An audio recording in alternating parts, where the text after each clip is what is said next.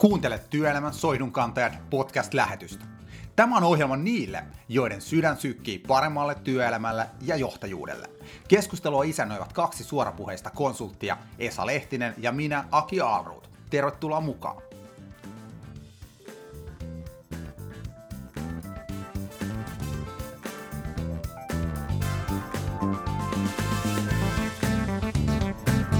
No niin, tervetuloa ensimmäisen podcast-lähetyksen pariin.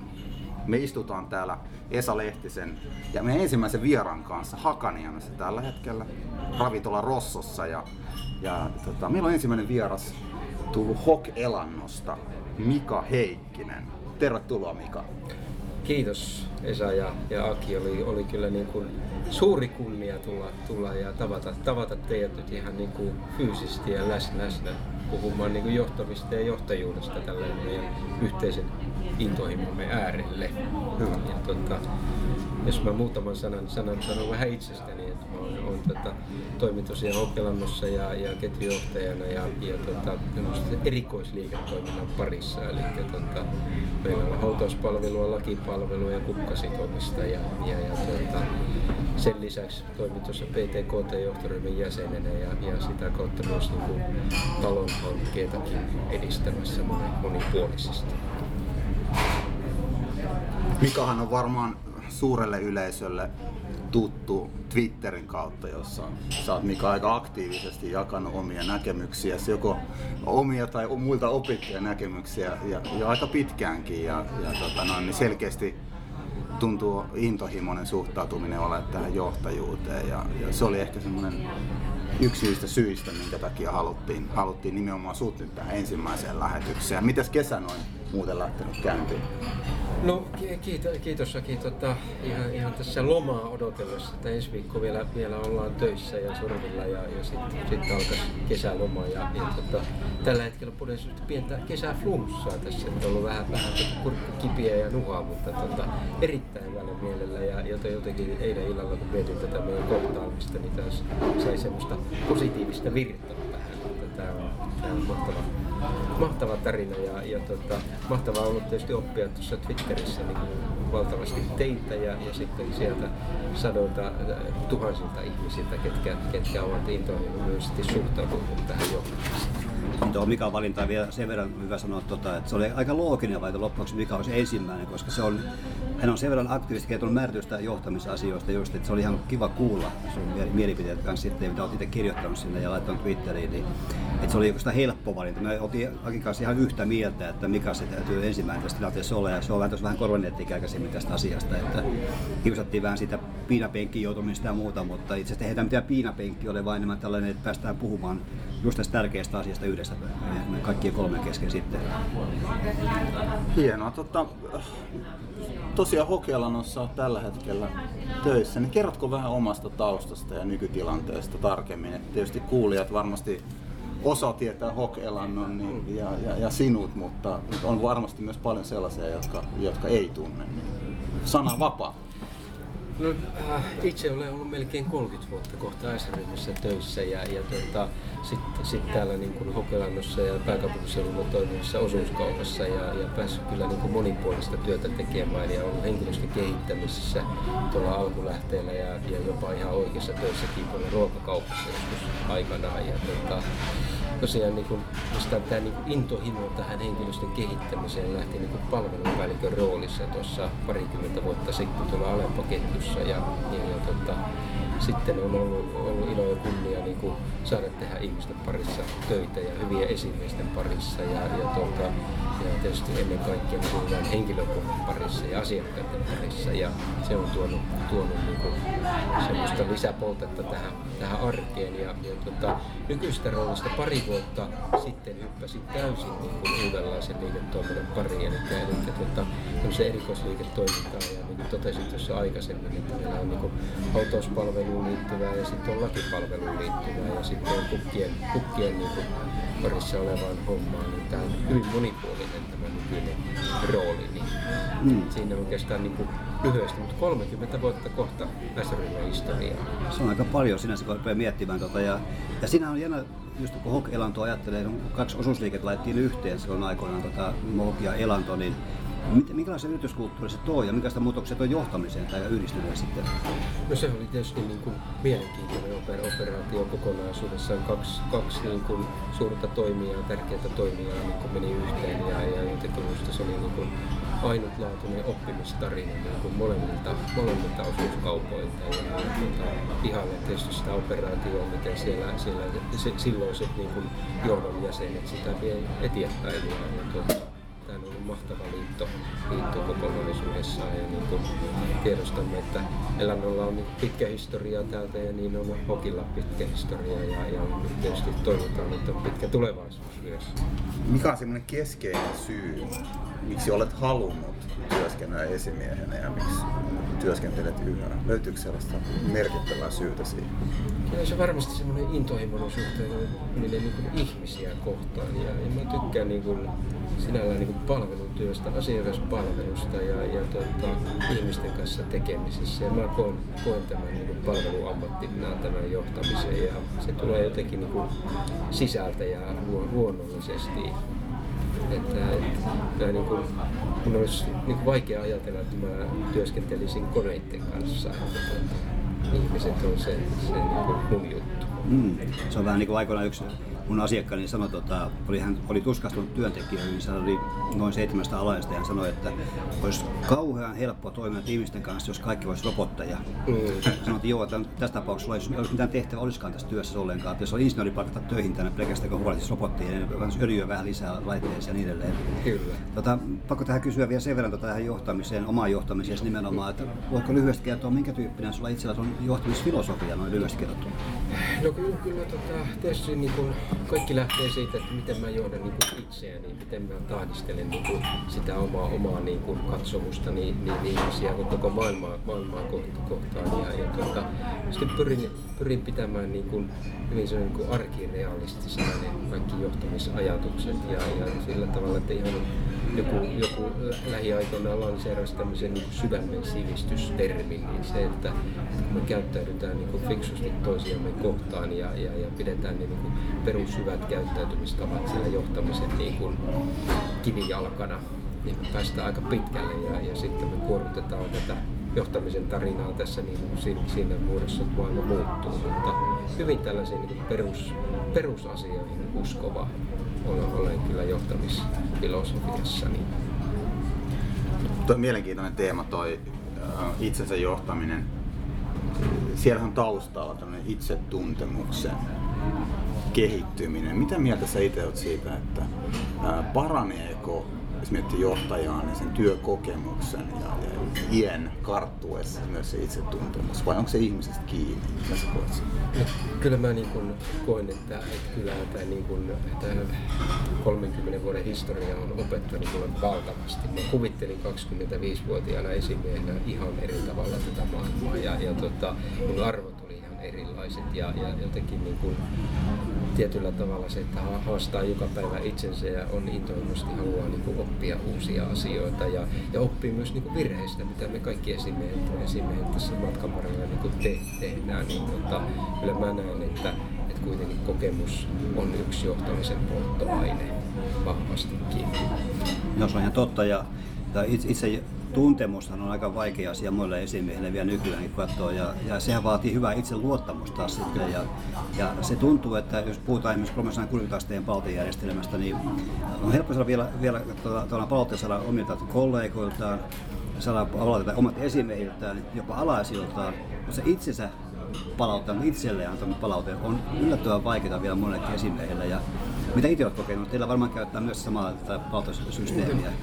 No ky- kyllä, kyllähän tietysti niin kuin, kyllä itsensä arviointi on aina vähän vaikea juttu ja, ja tota, tietysti, tietysti tota, se vaatii hyvää itsetuntoa ja, ja, ja, ja mä aika usein katson peilistä itteeni ja mietin, että miten mä onnistuin niin kuin eilen ja, ja mitä mä voisin oppia asioista, mutta totta kai se niin kuin aina tuntuu vähän pahalle. Mä huomaan, huomaan esimerkiksi vaikka, että jos joku arvostelee minun, minun tota, niin, niin, tekemisiäni tai, tai PowerPoint-showta, niin, niin kyllä se sattuu yllättävän paljon. Ja, ja siinä joutuu tahdistaa sitä omaa niin itseensä, että on vähän purhaamasta ja, ja tota, ottaa palautetta vastaan. Mutta kyllä tämä on ikuisen oppimisen tarina, tämä itsensä johtaminen, että, että toivottavasti joskus, joskus tota 30 vuoden päästä voi sanoa, että, että pääsin lähes mestariksi itseni johtamisen kanssa. Kyllä, täydellistä johtajahan ei koskaan tietysti voi tulla, täydellistä ihmistäkään ei koskaan voi tulla, mutta Kyllä. se on tosi jatkuva kasvun paikkahan se on. Niin sitten, ja joskus vaan tuolla itse kun valmentaa ihmisiä ja johtajia ja huomaa sen, että ihmiset tulee, tulee kurssi, tulee usein persillä tai koulutuksessa periaatteella, että, että nyt haluan oppia tätä asiaa sitten ja sitten käydään koulutus läpi ja tullaan sanomaan, olipa hyvä juttu. Sitten mennään työpaikassa seuraavana päivänä sitten, niin mitä ei ole kuitenkaan perille tapahtunut, ei pääse tapahtunut yhtään liikettäkään sen asian niin omaksumiseen millään tavalla taas sitten. Ja, ja yksi vaikeimpia asioita, mitä mä havainnut itse ihmisten johtajien oppimisessa, on nimenomaan itsensä johtamisen tavallaan ymmärtäminen oikealla tavalla. Että, niin kuin sanoit, itse äsken sanoinkin, että se on jatkuvaa työntekemistä itsensä kanssa. Pitää katsoa peiliin jatkuvasti, että missä mä olen ja mitä mä olen ja mitä haluan kehittää itseäni. Mutta usein tämä peilin näkeminen, se hämärtyy aika nopeasti jollakin tavalla sitten, vaan mitä itse olet kokenut tässä? No kyllä, kyllähän se, niin mä, mä luulen, että, että kiire on yksi sellainen, mikä hämärtää meidän ajatusmaailmaa aika vahvasti ja, ja, tota, ja, ja meistä tulee kiireen niin keskellä aika ajattelemattomiakin ja, ja varmaan sinne kiireen niin kuin, keskellä myös joskus loukataan jopa toisia siinä Joo. johtamisessa tai, tai toimitaan niin kuin varsin tyhmästi. Ja, tota, kyllä tämä, tämä ehkä on, on yksi, se, yksi se niin kuin tärkeimpiä johtamisen niin kuin, on se itsensä johtamisen kehittäminen. Mm. Ja siitä kai tämä niin kuin kaikki kumpuaa. Miten me onnistumme johtamaan itseämme ensin, niin ehkä meillä on mahdollisuus johtaa sitten muuta. Aivan. Varmasti tämä muutos, mikä nyt on ylipäätään käynnissä, e- eri megatrendit ja, ja se toimintaympäristön muutos, niin se, että mitä meidän johtajina pitää pystyä tekemään, niin on auttaa ihmisiä johtamaan itseään muutoksessa. Et jotenkin mä pidän sitä hirveän oleellisena asiana, että kun monella alalla on pitkään niin kuin tavallaan hyvät ajat ja on, on tullut sellainen tilanne, että täällä voidaan, voidaan ihan rauhassa möllöttää, tehdään hyvää tulosta ja niin edelleen. Tulla uuteen tilanteeseen, jossa ne vanhat lainalaisuudet eivät välttämättä enää toimikaan niin se, että miten ihminen löytää itsestään niitä uusia puolia. Ja, ja siinä mielessä varmasti se, niin se johtajan rooli ää, fasilitaattorina, valmentajana korostuu. Sen pitää oikeilla kysymyksillä auttaa sitä ihmistä itse oivaltamaan Kyllä, sen joo. muutoksen tarve. Että, toi, että kyllähän niin en ihmettele yhtään sitä trendiä nyt siitä, että, että valmentavan johtajuuden, palvelevan johtajuuden niin kuin, tota, korostuminen tässä uudessa ajattelussa. Ja, tota, mitä mieltä sä Mika oot siitä, että miltä osin sun itse, sun omassa johtamistyössä on tällä hetkellä vielä kehitettävää? Mitkä on sellaisia asioita, mitkä sä esimerkiksi nyt seuraavan vuoden aikana siinä omassa johtajuudessa nostat selkeästi omalle to-do-listalle? Kyllä varmaan niin kuin, mä elän totta kai niin kuin, tunteella myös tätä johtamista ja, ja tota, sen, sen sydänkäyrän niin tasapainottaminen välillä niin on, on sellainen asia, mitä, mitä niin joudun tietysti treenaamaan koska tota, kun suhtautuu asioihin intohimoisesti, niin, niin, niin välillä, välillä tota noin, niin se johtaminen voi tuntua epätasapainoisellekin. Ja, ja tota, se on ehkä niin kuin se mun, mun suurin, suurin niin kuin, haaste, mitä, mitä niin kuin joudun jumppaamaan niin kuin omassa vahvistamisessa, että, että miten löytää käytettiin tuossa, puhuttiin vähän, kun lämmiteltiin niin kuin ennustettavuudesta, että miten ennustettavia me olemme, niin, niin totta kai mä huomaan, että, että kun elän tunteella, niin en välttämättä aina ole ennustettava, mm. ja sitä mun pitää niin treenata. Joo.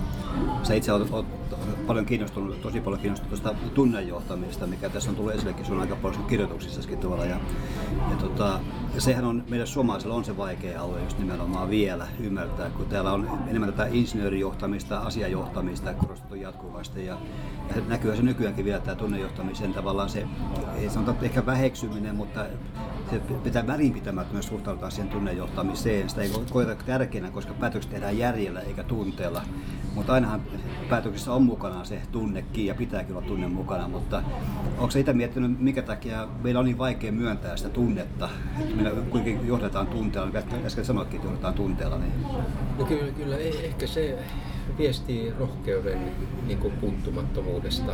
Me tarvitaan niin kuin enemmän rohkeutta ja enemmän niin kuin uskallusta puhua niin kuin ääneen, niin kuin puhutaan nyt ääneen tässä ja ihan, ihan julkista kanavaa, kanavaa pitkin, pitkin että, että, että johtajat uskaltaa tulla ulos niin kuin sieltä mukavuusalueelta. Joo.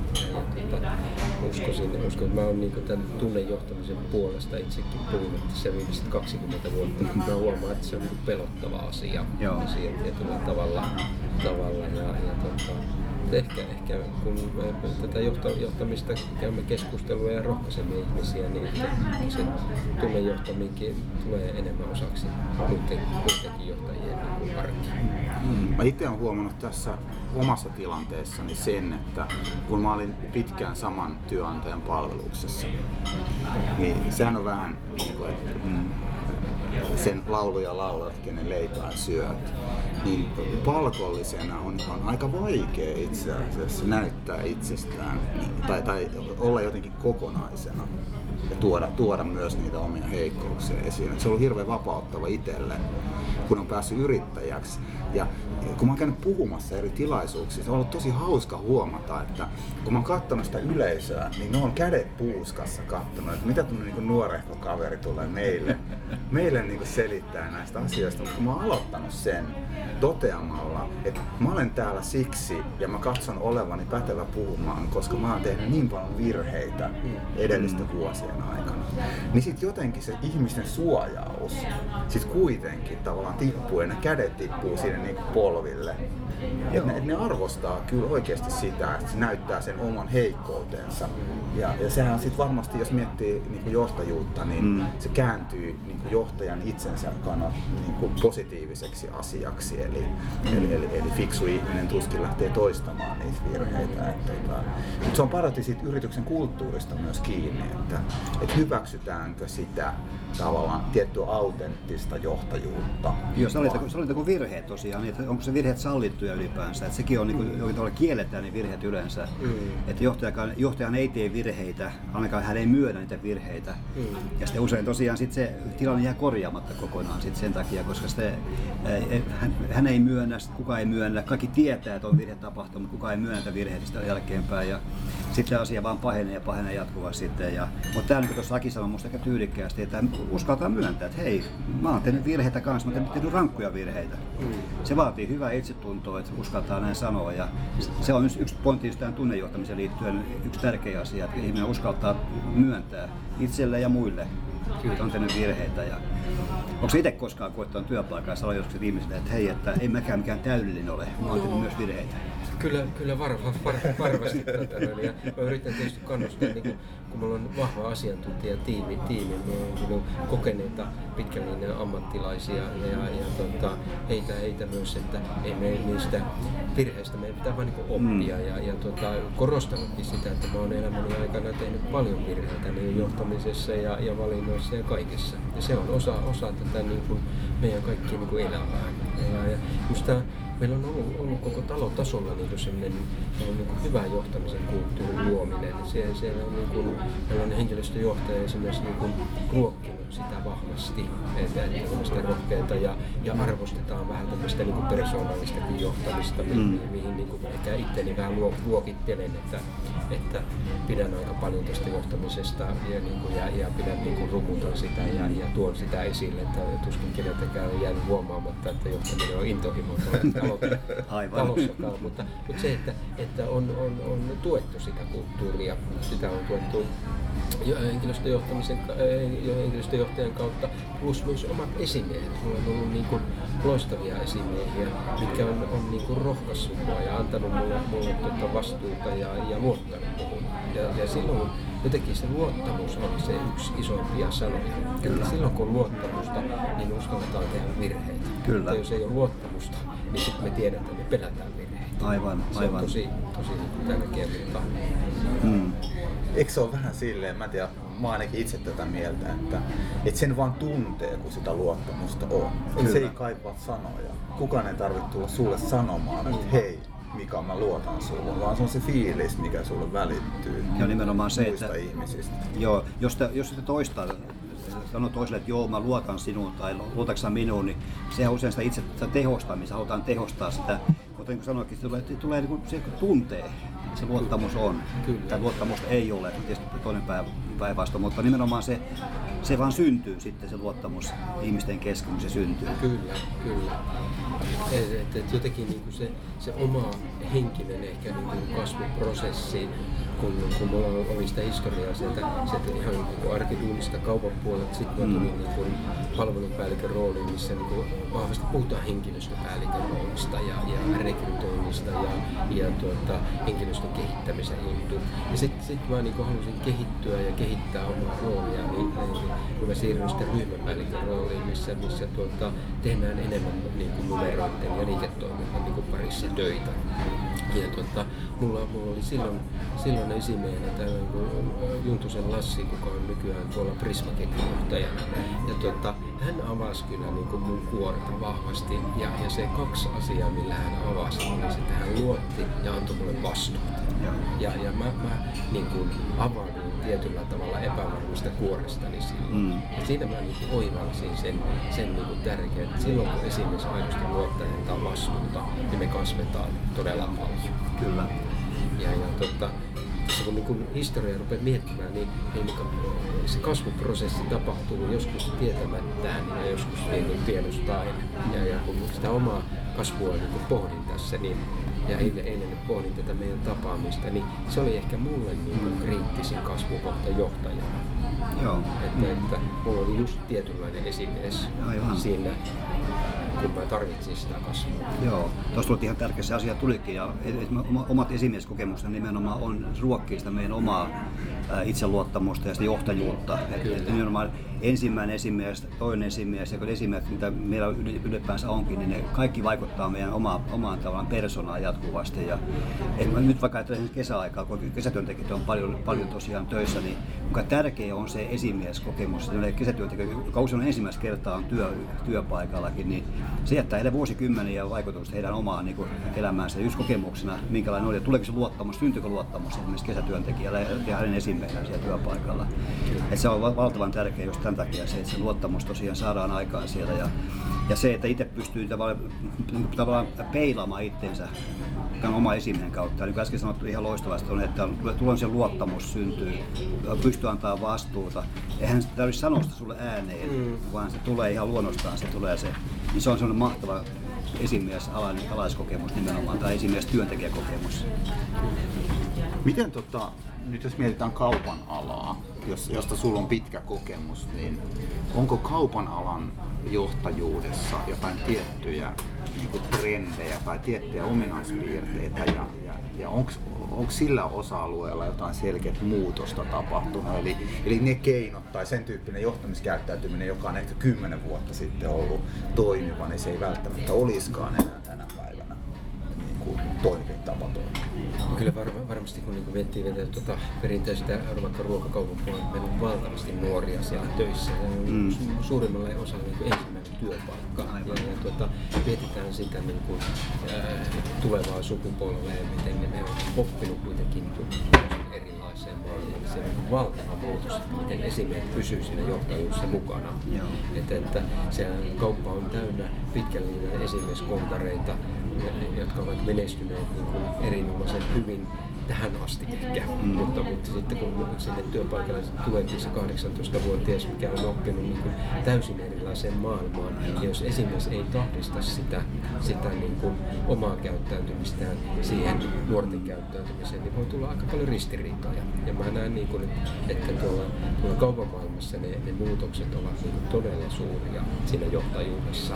Että, että kyllä niin kuin hyvän johtajan sun on oltava päivittäin läsnä ja sulla on pakko aikaa, aikaa myös sinne kuuntelemiselle. Ja, ja totta kai myös semmoista ehkä semmoista isällistä ja äidillistäkin roolia siellä, siellä tarvitaan, koska tota, luomme sitä esimies työntekijä suhdetta niin kuin ensimmäistä kertaa.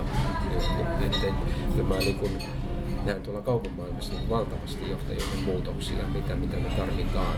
Ja tietysti niin kuin rohkaisen siihen, että meidän esimiehet rohkaistuu tähän niin kuin intohimoon kehittää sitä omaa johtajuutta. Joo, tuossa aika paljon kyllä puhutaan jos tästä Y-sukupolven työmarkkinoiden tulosta ja nyt tulee Z-sukupolvi. Ja niin kaskin sanoikin, että kapalla tulee nuoria ihmisiä, tulee tosi paljon, tulee kesätöihin tulee tietysti ja tulee työ, työsuhteisiinkin. Niin onko sun mielestä johtajat kapalla, onko se valmiita tähän ottamaan näitä nuoria, joka tosiaan on vähän niin kuin erilaisia eri sukupolveja. On, on tämä some, sote, somesukupolvi joka tapauksessa, mikä on tottunut toimimaan tuolla sosiaalisessa mediassa ihan erilaisella tavalla kuin vanhemmat sukupolvet taas sitten. Näkyykö se tuolla ihan esimiestyössä ja miten näkyy siinä?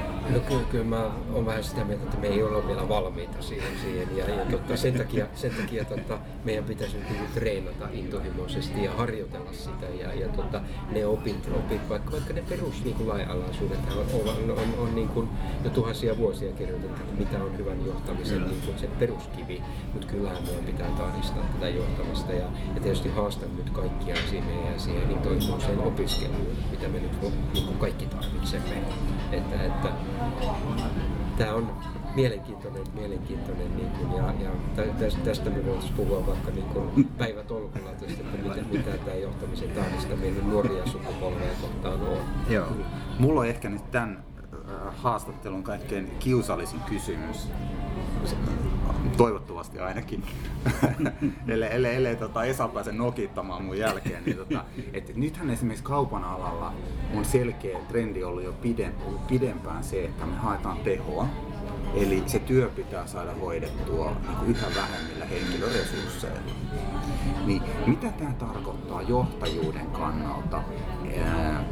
Tarkoittaako se käytännössä sitä, että sen johtajuuden pitää nostaa uudelle tasolle ja löytää ehkä niin kuin ihmisten motivaation kautta niin kuin, ikään kuin väylä siihen niin kuin tuottavuuden kasvuun. Että, että tietysti voidaan puhua näistä kiky-sopimuksista ja muista, joissa lisätään työaikoja ja muuta, mutta onhan toki muitakin keinoja. Niin miten tämä haaste niin on tullut sun omassa työssä vastaan ja miten sä oot pyrkinyt siihen reagoimaan? Kyllä tietysti tämä hyvä johtaminen korostuu ja, ja semmoinen innostava, kannustava johtaminen siellä taustalla, mutta totta kai niin kuin pitää löytää sitten myös niin kuin teknisiä työkaluja niin kuin keventää työmäärää ja, ja tämä on varmaan nyt niin kuin sinällään globaalia kaikkia työnantajia ja työ, työntekijöitä niin kuin koskettava asia, että tehokkuutta on pakko kehittää, koska tota, kuitenkin se, että me eletään, eletään tällaisessa maailmassa, missä markkina niin muuttuu rajusti ja, ja tota, kun elämme globaalissa maailmassa, niin hintatasot ja kaikki on niin kuin ihan uudessa asennossa, mutta me jotenkin niin kuin, mä uskon, että paremmalla johtajuudella, että me ei ole vielä sitä potentiaalia kaikkea käytetty. Että, että se hyvän johtajuuden elementti otetaan niin kuin vahvasti käyttöön, niin, niin se kiirekään ei, ei tunnu niin, niin pahalle kuin se ehkä nyt voi, voi tuntua. Ja, tota, mä uskon, uskon että, että niin tekniikka kuin, kuin sitten se johtamisen kehittäminen, niin voidaan tehdä paljon asioita. Joo. Tuossa puhut, puhuttiin tota, aikaisemmin tänne tullessa, että, että käyt tällä hetkellä käyt kehityskeskuksessa, käyt työpaikalla siellä. Ja, ja tota, tässä on paljon puhuttu kehityskeskustelusta, niiden vanhanaikaisuudesta puhuttu paljon, varsinkin siitä, että nyt staattista, stabiilia, halutaan tutkia sitä hetkeä, ja semmoista keinotekoista tehdään niillä lomakkeilla ja niillä revolverikysymyksillä tehdään tätä tutkimusta, niin ää, onko se miettinyt, että voisiko tällaisia työ, johtamisen työkaluja kehittää ja miten me pitäisi kehittää esimerkiksi omassa työssä? Onko miettinyt sellaista, että voisiko korvata kehityskeskustelua toisella tavalla jossain tilanteessa tai kehittää kehityskeskustelua eteenpäin?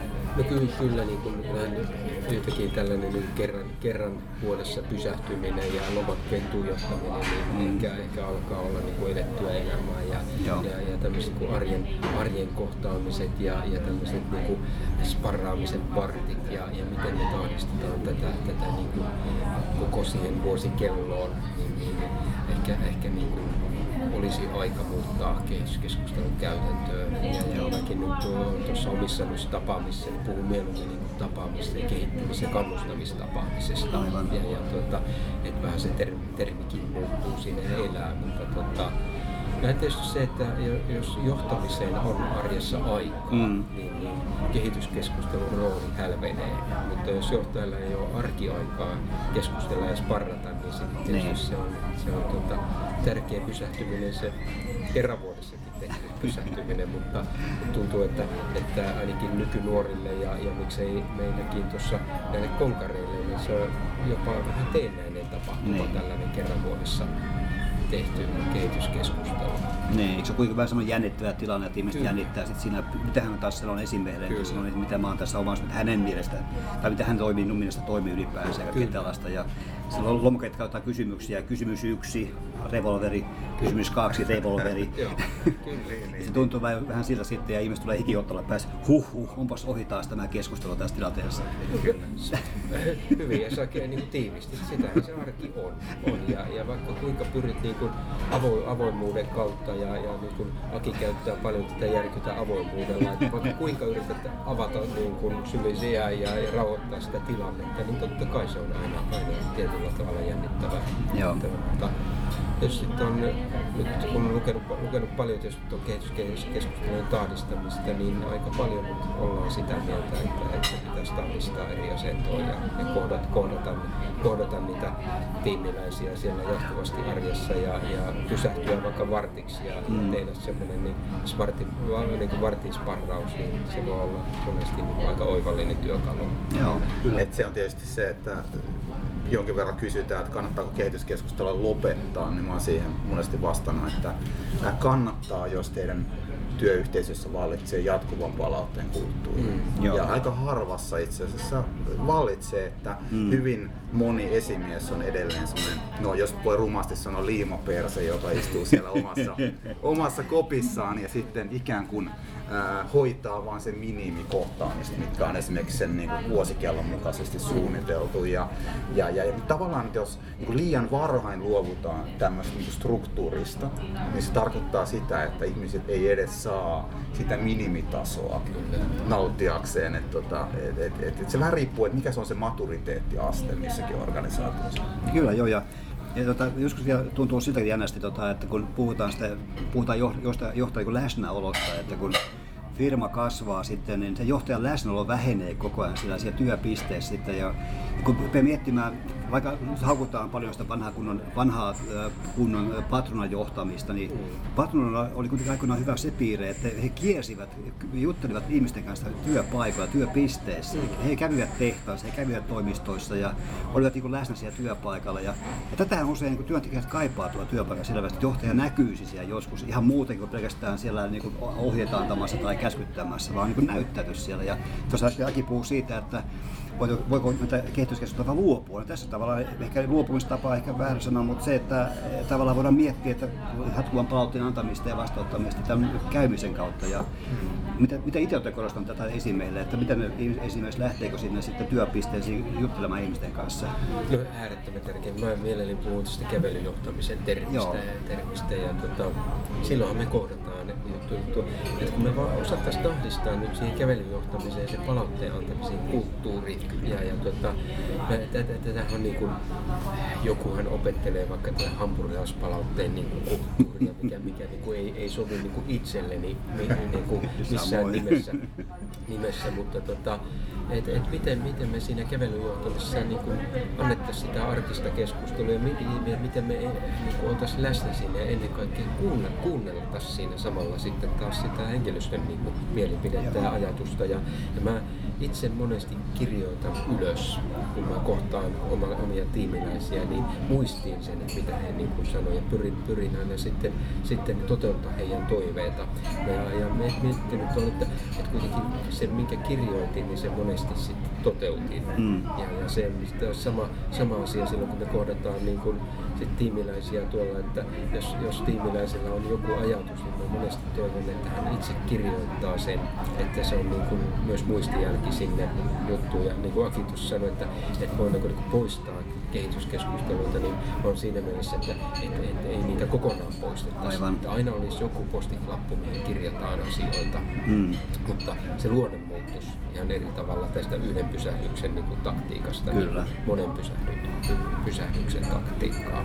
Kyllä jo, ja tuon yhden, yhden, yhden tota, kerran vuodessa tapahtuvan keskustelun huono puolihan siinä, että siinä usein tulee se paine sit siihen keskusteluun tulee valtavan suureksi, että nyt käydään läpi nämä kaikki tärkeät asiat siinä lyhyessä ajassa, että ihmiset ei pysty siihen paineettaessa sietämään sitten, ja sitten jää jälkipuheet etukäteen, kun ei sitä pysty heti hoitamaan tarvittaessa sitten kuitenkaan. Kyllä, kyllä. Me aletaan nyt loppusuoralle itse asiassa etenee tässä haastattelussa. Ja tota, tämän ää, työelämän Soihdunkantajat podcastin idea on ää, tosiaan haastatella ihmisiä, jotka tätä paremman johtajuuden ja työelämän asiaa ää, pitää näkyvästi omalla agendalla ja pyrkii jakamaan sitä tietoa. Ja ehkä suuntautumaan enemmän tulevaisuuteen, kun katsoisi peruutuspeiliin. Niin mitäs, tota, jos me nyt me katsotaan tästä tulevaisuuteen, niin minkälaisten asioiden puolesta sä itse haluaisit taistella? Jos nyt ollaan, otetaan tämmöinen niin filosofinen ja vähän laajempi niin kuin. No, taistelutermi on sinällään niin kuin ihan hyvä termi, koska käytetään sitä arjen, arjessa myös. Ja kyllä niin kuin haluan taistella tämän niin kuin paremman johtajuuden ja, ja paremman työelämän kehittämisen puolesta. Ja, ja tota, käytän tämmöistä hashtag RIM niin kuin lyhennettä mielelläni ja, ja tulee niin kuin rohkeus ja intohimo ja merkityksellisyys. Mm. Ja, ja mä toivoisin, että me kaikki esimiehet ja johtajat tuotaisiin niin kuin työelämälle merkityksellisyyttä. Me, me niin kuin tehtäisiin se oma, oma kädenjälkemme ja, ja tota, luotaisiin tosiaan niin kuin työtä ja hyvää johtamista ja hyvää, hyvää niin kuin suomalaista johtamiskulttuuria. Et sen, sen puolesta mä haluan taistella joka päivä.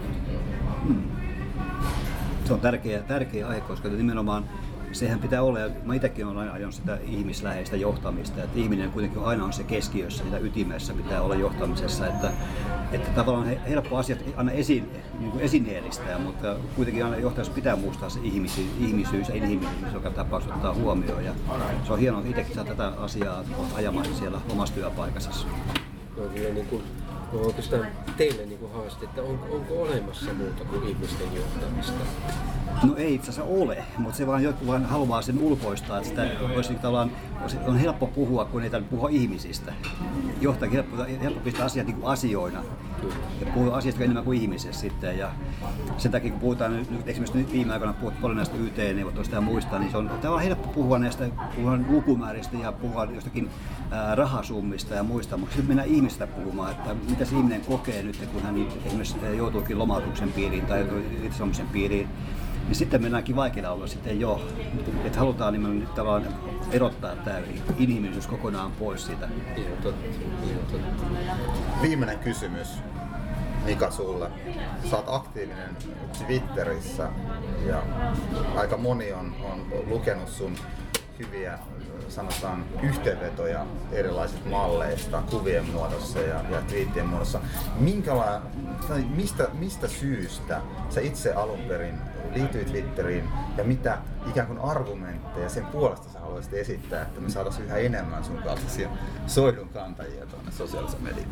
No kyllä, kyllähän se tietysti niin kuin se intohimo tähän johtamiseen ja, ja nyt kun sitten oivalsin, että, että miten paljon mä pystyn jakamaan sitä intohimoa tuolla niin kuin muille myös. Ja, ja se oli se, niin kuin, se, se sanotaanko positiivinen kiima tähän niin kuin Twitterin liittymiseen. Ja, ja sitten kun niin huomasi, että miten niin kuin samanlaisia tyyppejä siellä on ja, ja miten innokkaita ihmisiä, jotka haluavat niin kuin jakaa yhteistä hyvää niin se, se on ollut niin kuin, se on niin kuin mahtava, mahtava juttu. Mä nyt on reilun vuoden toiminut siellä niin kuin aktiivisesti. Mä nyt olen vielä juniori siinä twiittien määrässä, mutta tota, eilen meni nyt yli 4000 twiittiä ja, No ja hei, kuitenkin hienoa. 98 prosenttia käsittelee johtamista.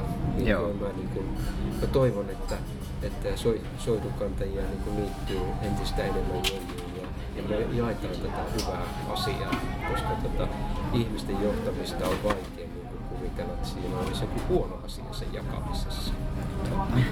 Olisiko tähän hyvä lopettaa?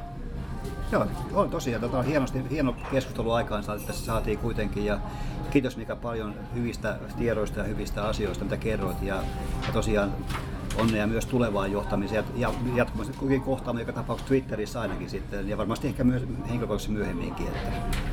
Hyvä. Kiitoksia Mika ja, ja totta kai myös, myös Esa ja oikein hyvää kesää ja, ja tota, syksyllä toivottavasti taas virkeämpänä ajamassa paremman johtajan ja työelämän asiaa. Kiitos. Kiitoksia Esa ja Aki. Tämä oli erittäin miellyttävä kohtaaminen ja, ja tota, me varmasti palaamme tähän myös syksyllä.